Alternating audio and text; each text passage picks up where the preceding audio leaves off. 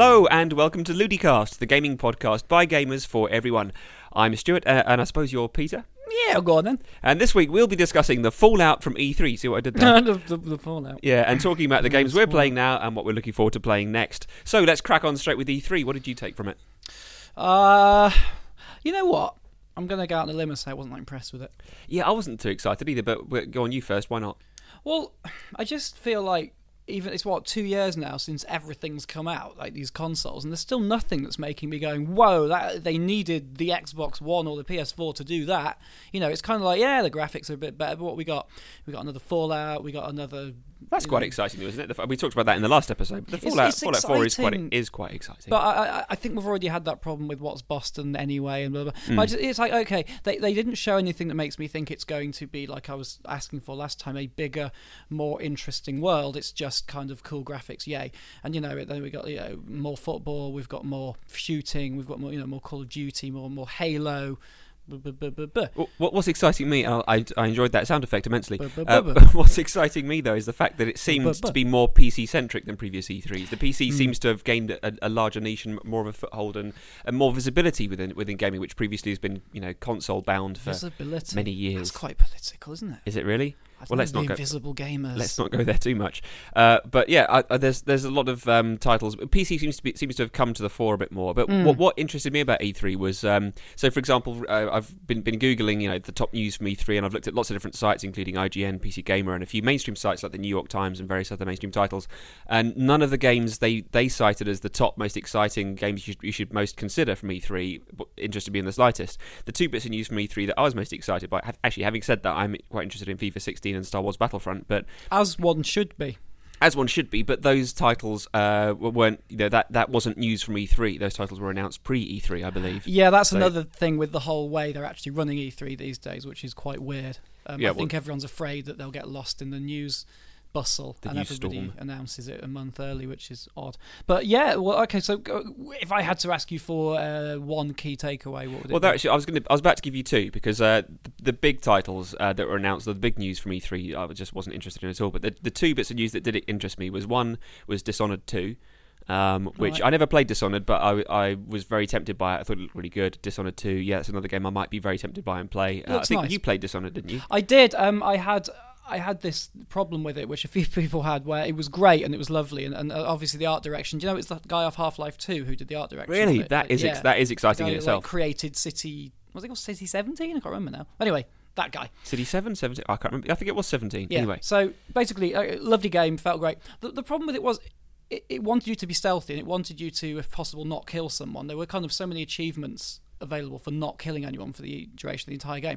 The only character upgrades you got, and, I, and I'm serious here, all of them were offensive and not kind of defensive or stealth-based. So it's kind of like, hey, you know, throw a knife and you'll kill more people because the knife splits into more knives. And I can't remember now, but it was like really aggressive bloodletting type stuff. So in the end, you're, you're struggling as the game gets harder and harder, but you had got no better because I wasn't buying any of these upgrades to make me kill more because I was trying to kill no one. So I ended up just kind of mired halfway through the game thinking like, well, I, I can't complete this in the way they're asking me to. Which that's that's a shame because like one of the one of the all-time gaming classics or F P S gaming classics classics is um, Deus Ex, and mm. what's fabulous about that game is the, is the is the branching storyline and the number of different ways there are to do things. Absolutely. So you, you can go through the entire game. You can go um, a, a, through the entire game as a, as a murderous bastard on a massive killing rampage, or you can go through um, just you know using conversation, you, uh, using other tools, you, sneaking. There's so many different ways to do it, and each are equally valid, and you can complete the game each way. It sounds yeah. like Dis- Dishonored tried to do that, but, but, but, but what I imagine, and I, I think I said this in the last episode as well, there's some marketing exec going, "No more guns, no more knives." Lives! And that basically influenced the entire ethos. I think you're right. It's, it's the it's the same collective suit thinking which turned conversation, uh, you, you know, the ability to persuade people, for example, in Oblivion, into some sort of weird turning dial chance game rather than actually just you are good at talking so you can get results. I quite liked that, but that, did I, you like, I was just positively disposed towards Oblivion I, I anyway. I think you can trace gaming from how Deus Ex did it perfectly to how it got more and more watered down. Like, in fact, finishing with the Deus Ex they released about three years ago, which was basically a third-person action game with a few you know. I don't really understand. I mean, did, did Deus Ex not do that? I think maybe it didn't do that well commercially, because it's been cited by most reviewers and most of the public mm. as, as one of the best games ever created for mm. so many different reasons. But nothing else has really gone down the same route. No one's tried to ape it, or if they have, they've done it very, very badly. I, don't, I think it was ahead of its time, and I think it didn't appeal to... Well, in that case, it's still ahead of its time, because still nothing's come come along and done the same thing. I'd argue this. I'd definitely argue this. So we're um, just agreeing. I'm afraid we're agreeing. How boring. I'm so Let's sorry. Find something we can I'm disagree so on. Um, um, before... the, the, the other game I just wanted to mention from E three, uh, it's a very niche thing, and I'm I'm, I'm quite a big um, Elder Scrolls Online player. I haven't is it actually, Cuphead? I haven't, I haven't played. Is it what? Is it Cuphead? It's not Cuphead. No, I don't even know what that is, but I'm sure you're about to tell me. Um, but I, so I play Elder Scrolls Online um, now and again, and uh, there's the, they've announced a card game.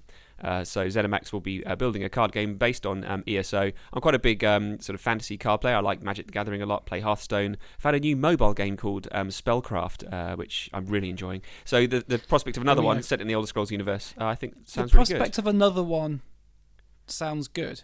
Doesn't sound like there's too many. I didn't even know about this thing. I've never, I didn't know this was happening. I'm sure you Isn't, didn't, yeah. So this it's is an niche. attempt what, to knock Hearthstone off the... It's I, not niche, because everyone plays Hearthstone. Everyone except me. Yeah, plays Hearthstone. Hearthstone. Hearthstone is massive, but things like yeah. I mean, but then Magic the Gathering is a massive game. There's there's huge numbers of people across the world that that, that play that game. Uh, Wizards of the Coast makes so much money from it; it's not even funny. They're called uh, Wizards of the Coast, and you haven't heard of them. And they're they're they're they're, no. they're, they're absolutely huge. They do lots of different things. But um, but anyway. Uh, It's a huge game, but outside of that niche, outside of that that specific very large group of people, um, then no one's even heard of it and plays it at all. So, uh, so yeah, you've heard of Hearthstone probably because I play it. Um, I've heard of Hearthstone because every, every everybody plays it, but, and, but and that, it, it keeps topping lists. Hearthstone of, you know, has, has kind of has made the genre explode a little bit, because that's unusual in its popularity. The card game genre. Yeah, the online card game, the sort of right. fantasy card game See, genre. I know that was a genre. Like Solitaire. Yeah, obviously, well, I know I'm, Magic I'm the Gathering. It a genre. And I know there was a kind of a, not a struggle, but there was a development and a journey to turn Magic the Gathering from a cardboard card game into a computer card game. Which and it's took, been very successful. It makes a, yeah. a truckload. Yeah, yeah. But I, I just, I think it's interesting now that, do you not, isn't not a small part of you thinking, oh, they're just making another one because they see a, a marketing opportunity rather than oh, yeah, of the course. love of it. But that's you know? true of every single game you could ever mention. They're all they're, it's all oh. being made because of marketing opportunities, but that doesn't make them bad games. Um, for example, Hearthstone was... Uh, what I like about Hearthstone is that it very, very accurately, and this is typical Blizzard, very accurately identifies the weaknesses of previous... Um, games in the genre. Mm. So obviously, you know, uh, there's I've noticed for years, I, I used to be a big World of Warcraft player, there's a lot of similarities between Magic the Gathering and World of Warcraft. There's a lot of cross-references between the two. There's uh, specific um, words and names that come from Magic the Gathering that find their way into Warcraft and vice versa. So you can see there's, the, you know, the two groups are looking at one another admiringly. But Hearthstone has taken, the pinpointed the weaknesses of Magic the Gathering and uh, done away with them and produced a very cogent, enjoyable game that doesn't have the frustrations that Magic does. For example, in, in uh, a lot, a lot of the time you can't actually do anything in Magic, because if your deck doesn't deliver you the right lands, then you just sit there dying slowly, and it's yeah. very, very irritating. When it works, it's beautiful. When it doesn't, it's frustrating. In it's Hearthstone, slick. You always have what you need, so you've, you've always got decisions you can make. You can always affect the game. Yeah. You, you, you'll still, you know, lose as much as you win, but it'll, but you'll be able to. It won't be just because your, you know, deck didn't work or because you were very, very unlucky. It'll be, you know, because other clearly defined reasons. So for that, it does work very well from there. The E S O card game, I don't know. I'm sure thematically and stylistically I'll enjoy it because I like it, that aesthetic, I like that universe. But, um, you know, will it move the genre on in the same way that Hearthstone does? Who knows? That's the thing, right? Because if you've got a few players in this, what, what I guess is developing genre, they're going to start butting heads and they're going to start refining their individual games to keep competing with each other. And that is what we call... evolution? Yeah. I think that's I think that's a good competition. thing. Competition. Competition. Competition and evolution. But that's the thing, just to mention briefly, that um, Spellcraft, the game I mentioned, which um, I play on, it's, it's a mobile game. Um, and that moves the genre on slightly because it's... Um, it's sort of, uh, what's the word I'm looking for, um, column-based. So in all these other games, you cast spells and creatures, and they go wherever they go on the board, and you decide who attacks who and and and um, and, and how well. Um, in can Spellcraft, you see my eyes glazing over? Yeah, I, I, yeah, I can. In Spellcraft, it's uh, there's like five columns, and your creature occupies a column, and it just attacks the other creature in the opposite column. So that's, you know, it's a different thing. It's new, and it's uh, well, new to me anyway. Um, and it makes it makes some interesting and different strategic decisions. So they're not all just variations of the same game. No, they're in the same genre, but they've got different differentiations. I wish you the best of luck with your card games. Thank you very much. Anything else from E three from you? Yes, they released a new trailer for Cuphead, which I do feel I should talk about because it's it's uh, a ridiculous name. It's ridic- It's a ridiculous name. It is an even more ridiculous uh, concept.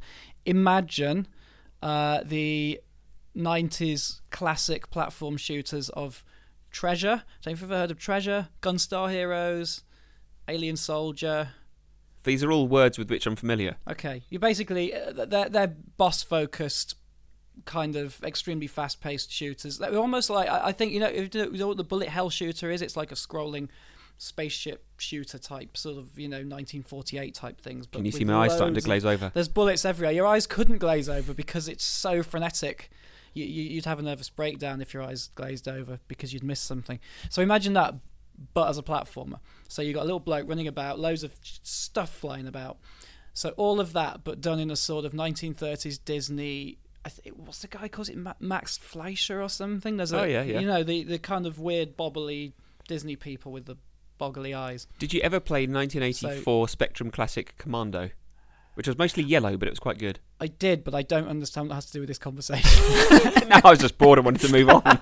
No, because that was that was a that was a scrolling uh, sort of a platform with bullets flying everywhere. I thought like, that was done from the back though, Commando, wasn't that? Uh, it was. I said scroll. I said scrolling. Well, ah. no, you actually it, the scroll the, the screen moved from. Uh, the screen sort of moved down, so you sort of ran up the yeah. screen. But it was it was it was constantly scrolling, imagine and there that, were a lot of bullets flying all over all over the place. Not scrolling, and in nineteen thirties Disney style, so quite different. So like a giant, I don't know, like a giant banana's just attacking you, and you're just jumping everywhere, and you're Mickey Mouse, but you've got a cup for a head.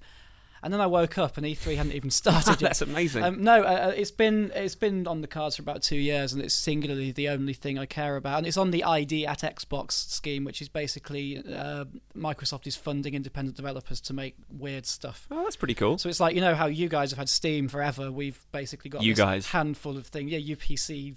You, you master race. We're going to rule the world, you know. Um, and, and while we... I, I think you already do. I think that this is what I'm having to start accepting. Um, and while we're there, I, I think I may as well excite you because I think you've probably um, overlooked this one. But Rare, a company you've probably never heard of. No. Uh, who made a, a little game called GoldenEye in sixty-four, for example. Yeah, I, don't, I never and played the Banjo-Kazooie so. series. Uh, they're thirty years old now. Happy and, birthday, them. Yeah. And for th- they're releasing thirty games for thirty dollars.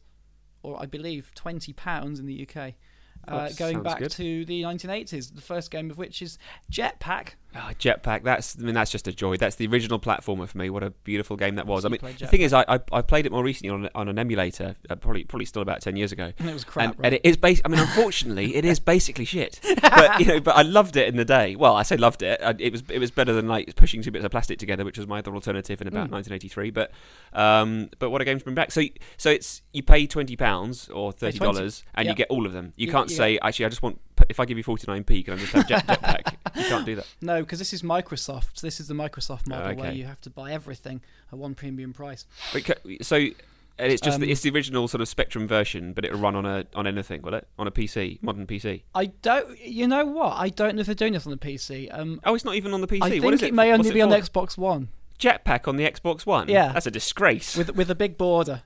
So imagine it on Brilliant. your forty-inch telly. And then after that, you can roll through Attic Attack, Lunar Jetman, Sabre Wolf. Oh, come on. Uh, Knight Lore. Knight Lore. I might just need five minutes to go and calm down. You see? Knight Lore was awarded ninety-five percent... No, it might even have been ninety-eight percent by Crash Magazine in about nineteen eighty-three. That's and it was insane. rated as one of the best That's games insane. of all time, and I never had it, and I was so disappointed. However, um, I'm, that all sounds brilliant, but as you know, as a tightwad... I'm, I'm not going to carry on past that. Spectrum cause... emulator. Just download a Spectrum emulator. Da- uh, download them from some...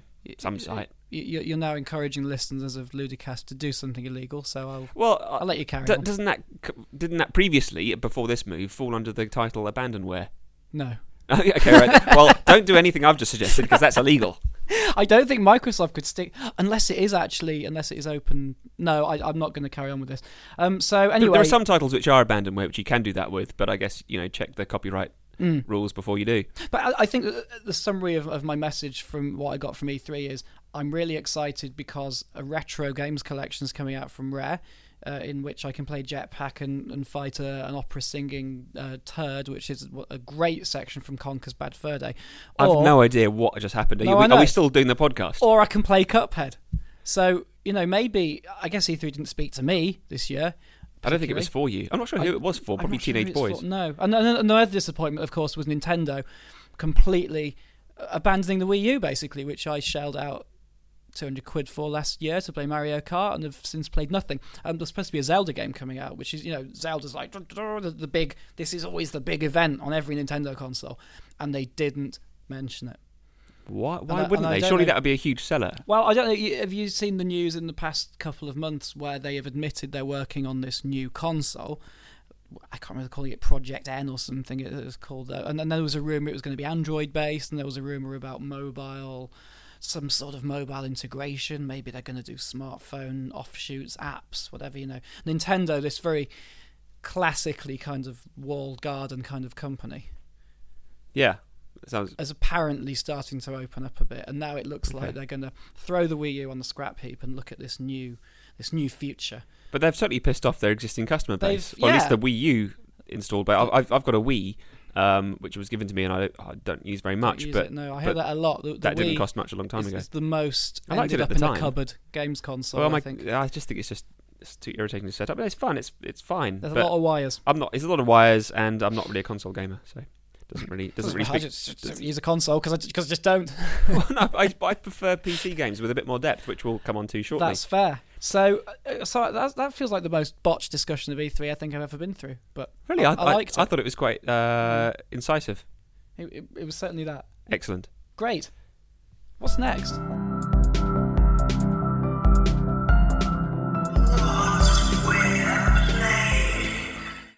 So what we're playing now, um, and I wanted to talk about Dwarf Fortress, which is something I've tried to get you get you into in the past, but unfortunately you don't have the re- requisite uh, brain power to really understand its complexity. That isn't true. If we're being honest. Because I know for a fact it's not called Dwarf Fortress.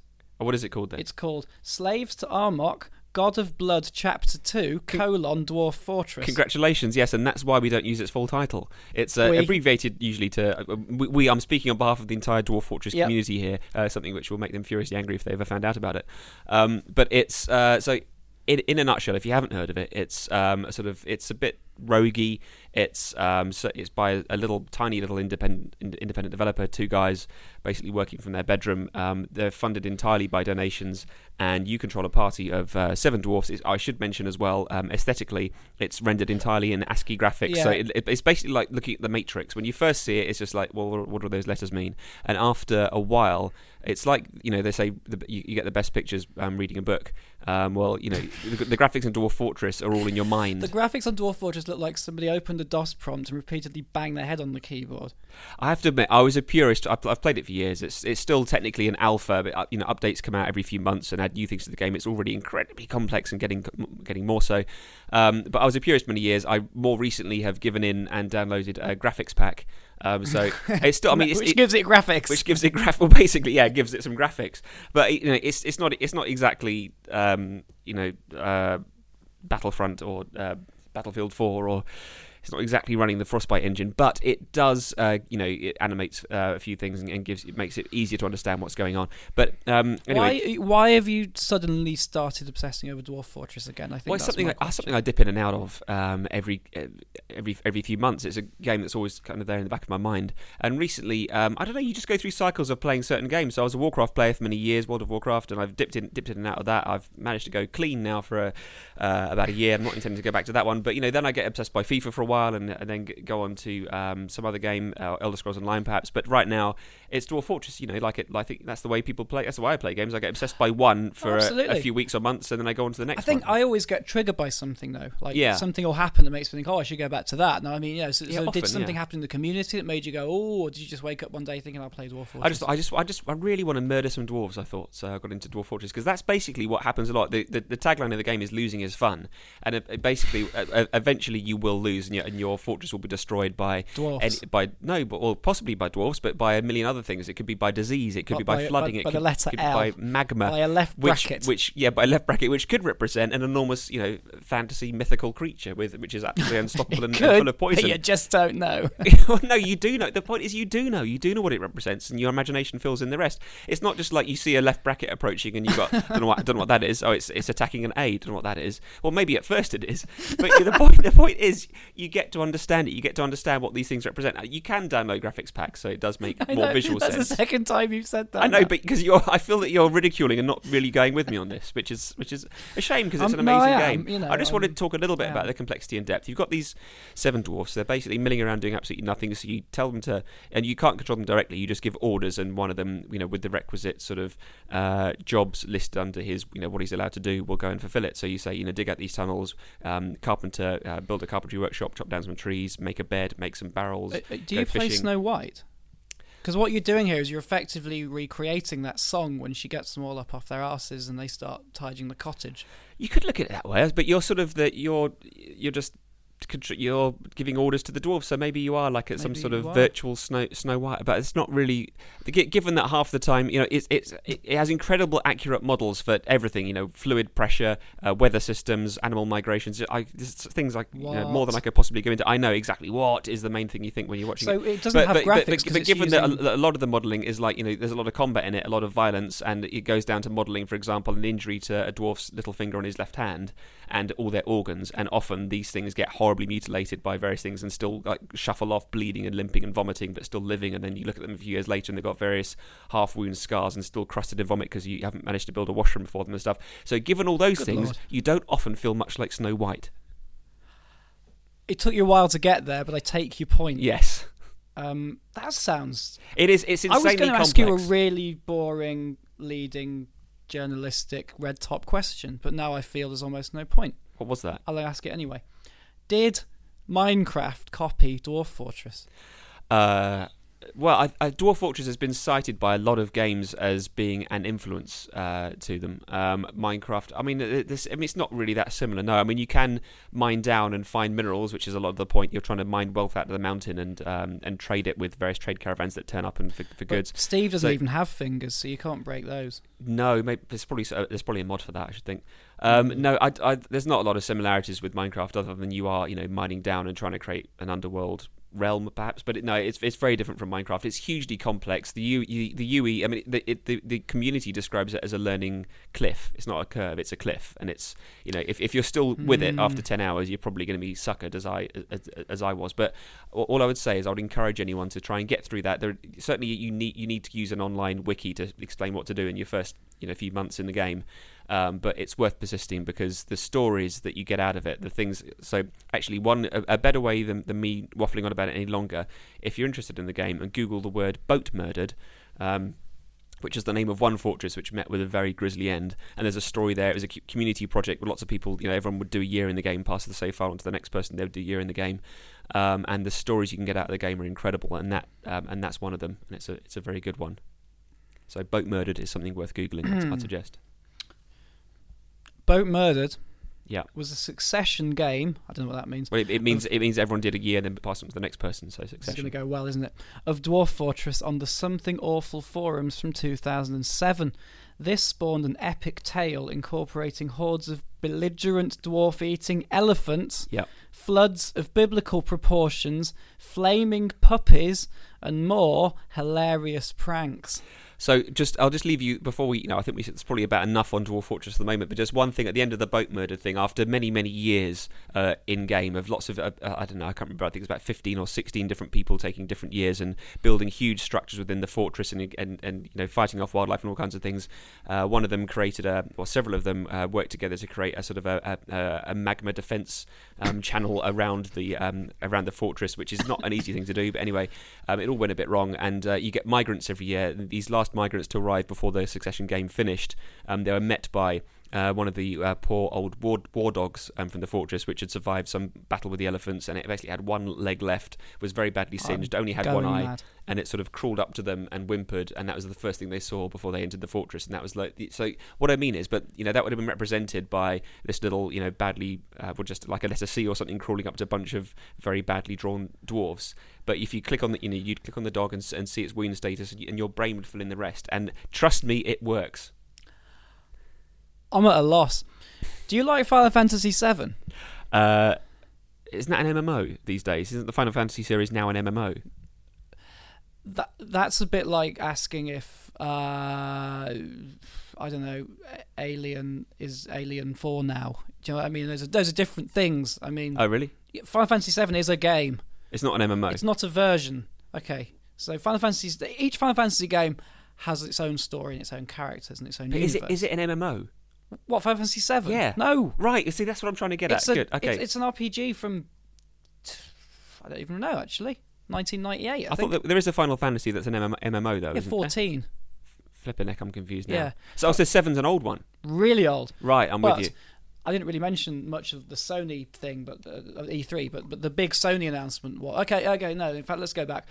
Back in the early nineties, Final Fantasy games were two D J R P Gs, top-down, little, you know, little yeah, pixelated. You made me buy one, and I didn't about. really like well, it. It was seven, actually. It was but, seven I bought. So, so basically, when the you know when the PlayStation came out, and it was kind of like, whoa, we got C Ds now, we got F M V now, we got, you know, we can ship something on five discs and go mental with it, and it's going to be amazing. And that Wing Final Commander Fantasy, four, right? But Japanese, so.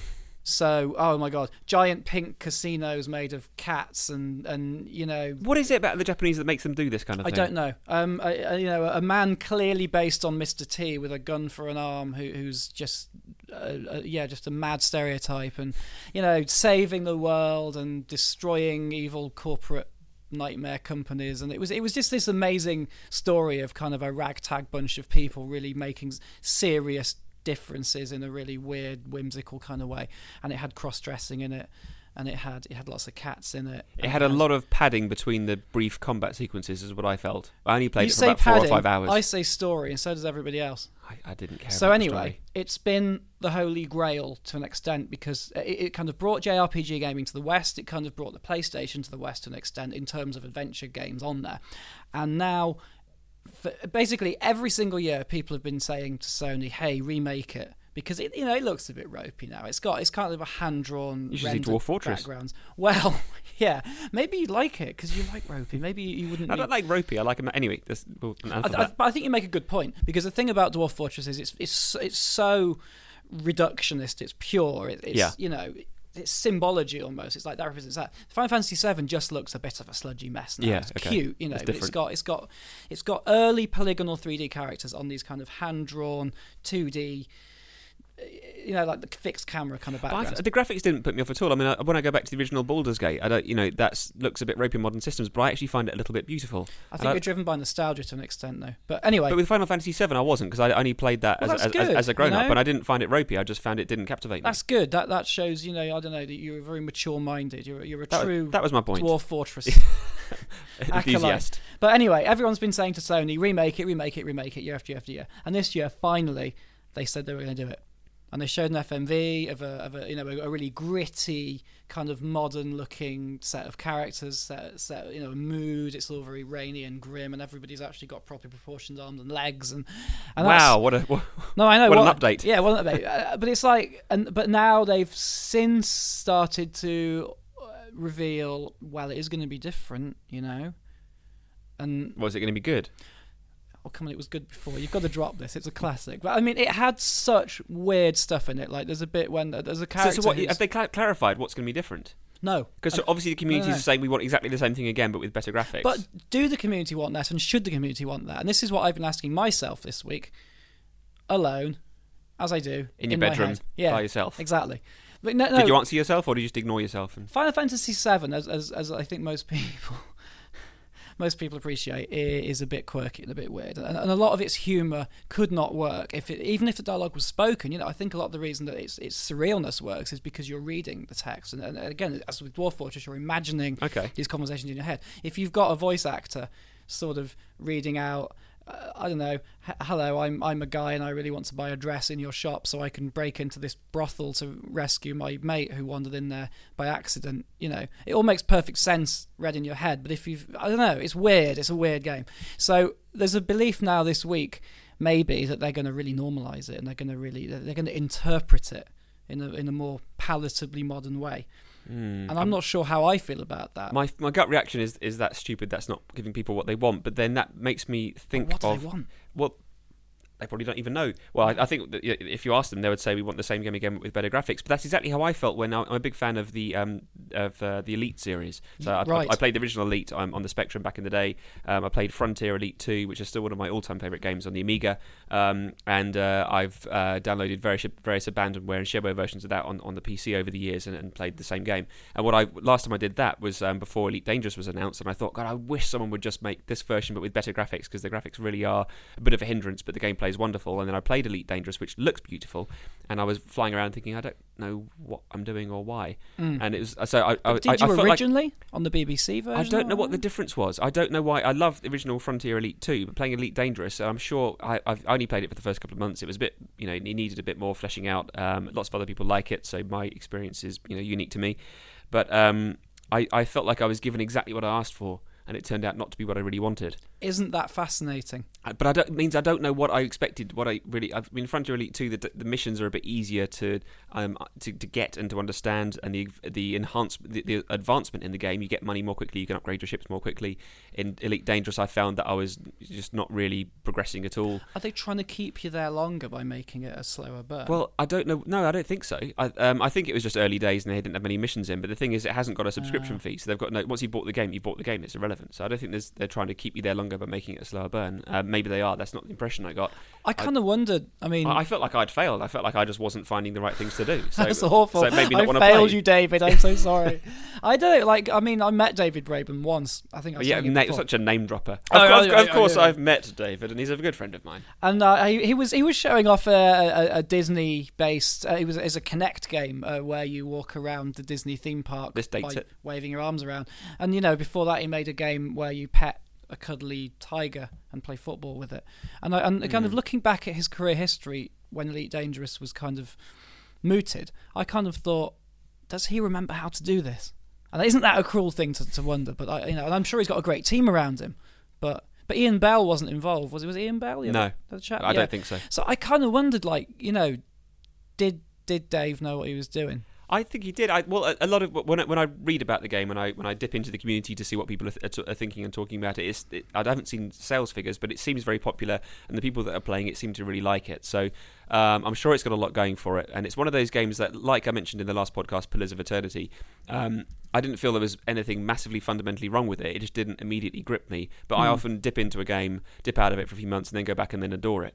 Um, I've, I did that with um, uh, Vanishing of Ethan Carter, for instance, and now mm. so I'm sure I'm sure I've, I've kept Elite Dangerous installed on my computer. I'm sure I'll go back to it, um, but uh, and, and Pillars of Eternity as well. But for the moment, I've uh, left it there. I think it's a really interesting, like, wide debate though about what do people want.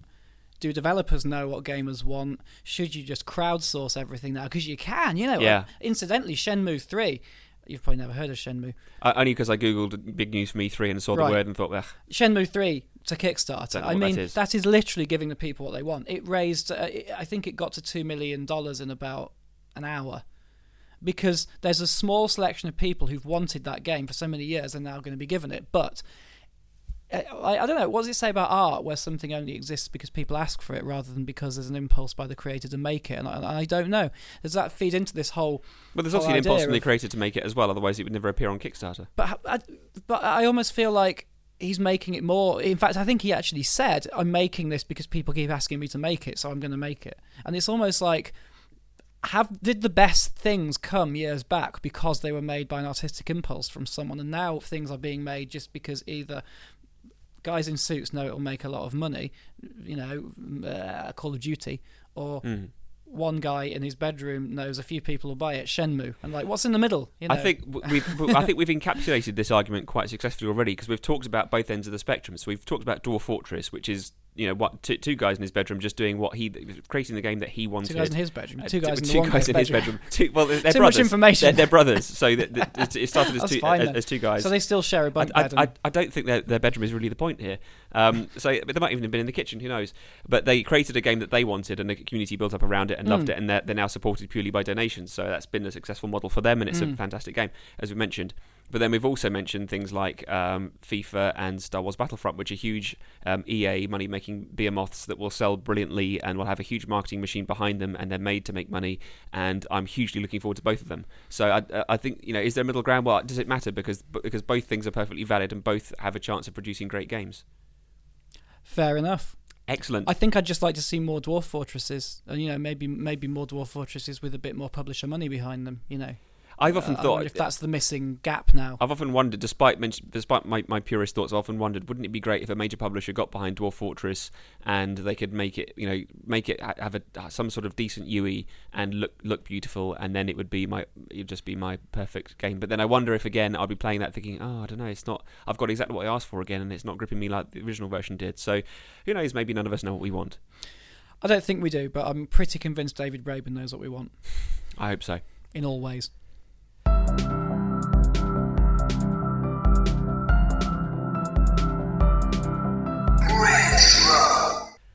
And retro. So, uh, oh any have you got any retro? I'm not excited for the for this for the for the section. Uh, well, I'm excited by it because I've got a game I want to talk about, even if you don't. How retro does retro have to be?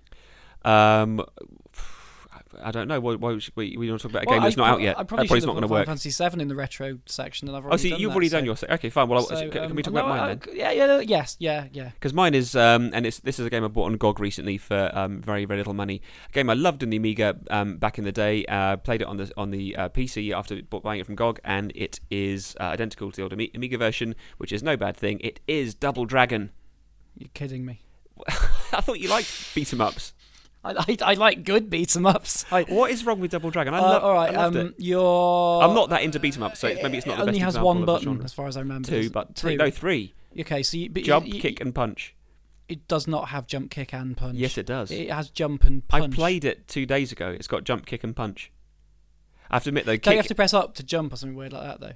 Uh, you have to press just, jump and punch jump together button. to jump on. No, you, well, if you press jump and punch together, you do a different move. Okay, that, that's not really what it's all about. Uh, for me. I'll dial it back. Um, I don't like Double Dragon because on every single format and version of the game I've played, it's been fundamentally unfair, and you always end up in a knockdown cycle and die very quickly. Did you play it on the original arcade version? Yes. Did that happen there? Yes. You're just bad at it. You know those guys with the really big head? Yes, the really tall guy, the extra yeah. big guys that are ridiculous. The, the, and bold. Yeah.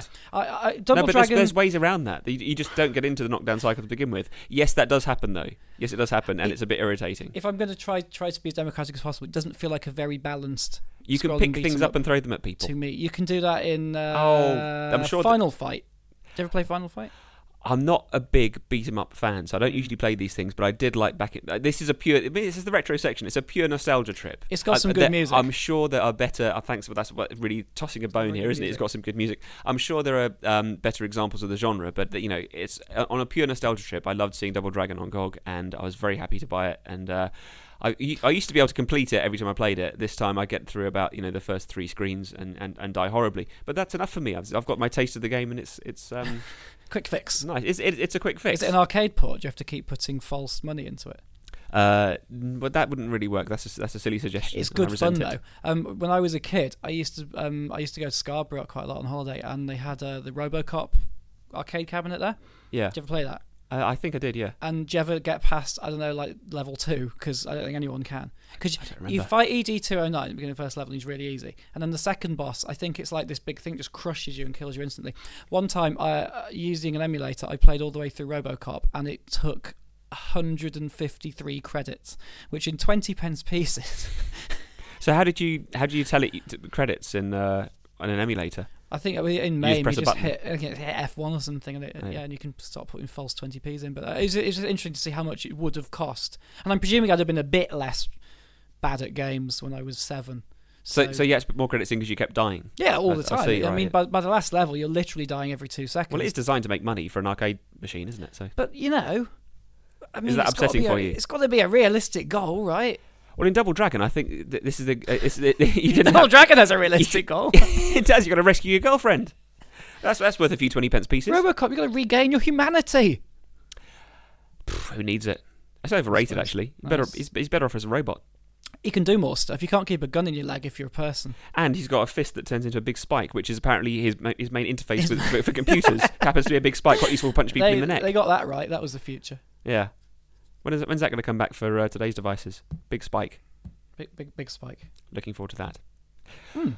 What, have you got anything else to add for, add for the retro section? Uh, no, because the only other thing I've been playing, um, uh, I, I got Metal Gear Rising Revengeance for five pounds. Re- Revengeance. Revengeance. So they made up a word for this game. Um, it's not really retro. It's about two or three years old. It's... um. And it's Metal Gear Solid. It's not, know, yeah, Metal Gear Solid, which of course is a stealth kind of, yeah. you know, sneak around uh, kind of game. Very, again, inherently Japanese, quite crazy. Oh, it's Japanese? I didn't even know it's Hell Japanese. yeah. Um, Hideo Kojima, he's a sort of frustrated Name wannabe dropper. movie director. I've never met him. I did queue outside um, a shop once to buy one of his T-shirts, and then I decided not to bother going in. That was the closest I ever got to him. But, uh, yes. So... There's a there's a company called Platinum who make crazy third-person shooters with lots of violence in them, and for some reason Hideo Kojima gave them permission to make a game based on the Metal Gear Solid series. So it's a crazy run around jumping. Uh, okay, at the end of Metal Gear Solid, the entire game builds up to you having to fight a ginormous, this Metal Gear robot, this kind of biped, huge kind of missile. Why am I think? I'm think. Why am I thinking of that, of, of that Will Smith uh, cowboy film? Uh, you remember I have the one? No, oh, with the, the tarantula. Yeah, with the huge metal tarantula at the end. I did say bipedal though, which of course is two legs. But I stopped listening by that point. So that's the end of the game. That is the entire kind of twenty hours of this game is built up to fighting this machine, and you barely escape with your life. You know, you manage to deactivate it somehow, and it and it explodes uh, within a minute and a half of starting Metal Gear Rising Revengeance, you are grabbing a Metal Gear by the leg, swinging it round your head and slamming it into the ground while it falls to bits. That's kind of the difference. So I'm quite enjoying it. So I, I'm, I'm playing a sort of reconstructed, miserable cyborg man who is just slashing everything to bits. It's got um, analog sword controls, so when you get close to an enemy, you can use the le- left control stick to move the sword anywhere you like to actually just chop fun. everybody into tiny ribbons. And the more you do, the more like points you get, and you can tear their heart and out. That's not at all refuel. Psychopathic. No, it's really good. I'm Wonderful. I'm definitely not feeling at all overexcited by even talking about it. Oh, good. Yeah, so, I, I can see the bloodlust in your eyes. So there we go. I'll go home and play that now. Fantastic. Thank Make you. sure you do. Mm. Uh, good. Well, I think that's about all we have time for for uh, this edition of Ludicast. So thanks very much for listening, um, and we will see you again next time. Goodbye. Thank you.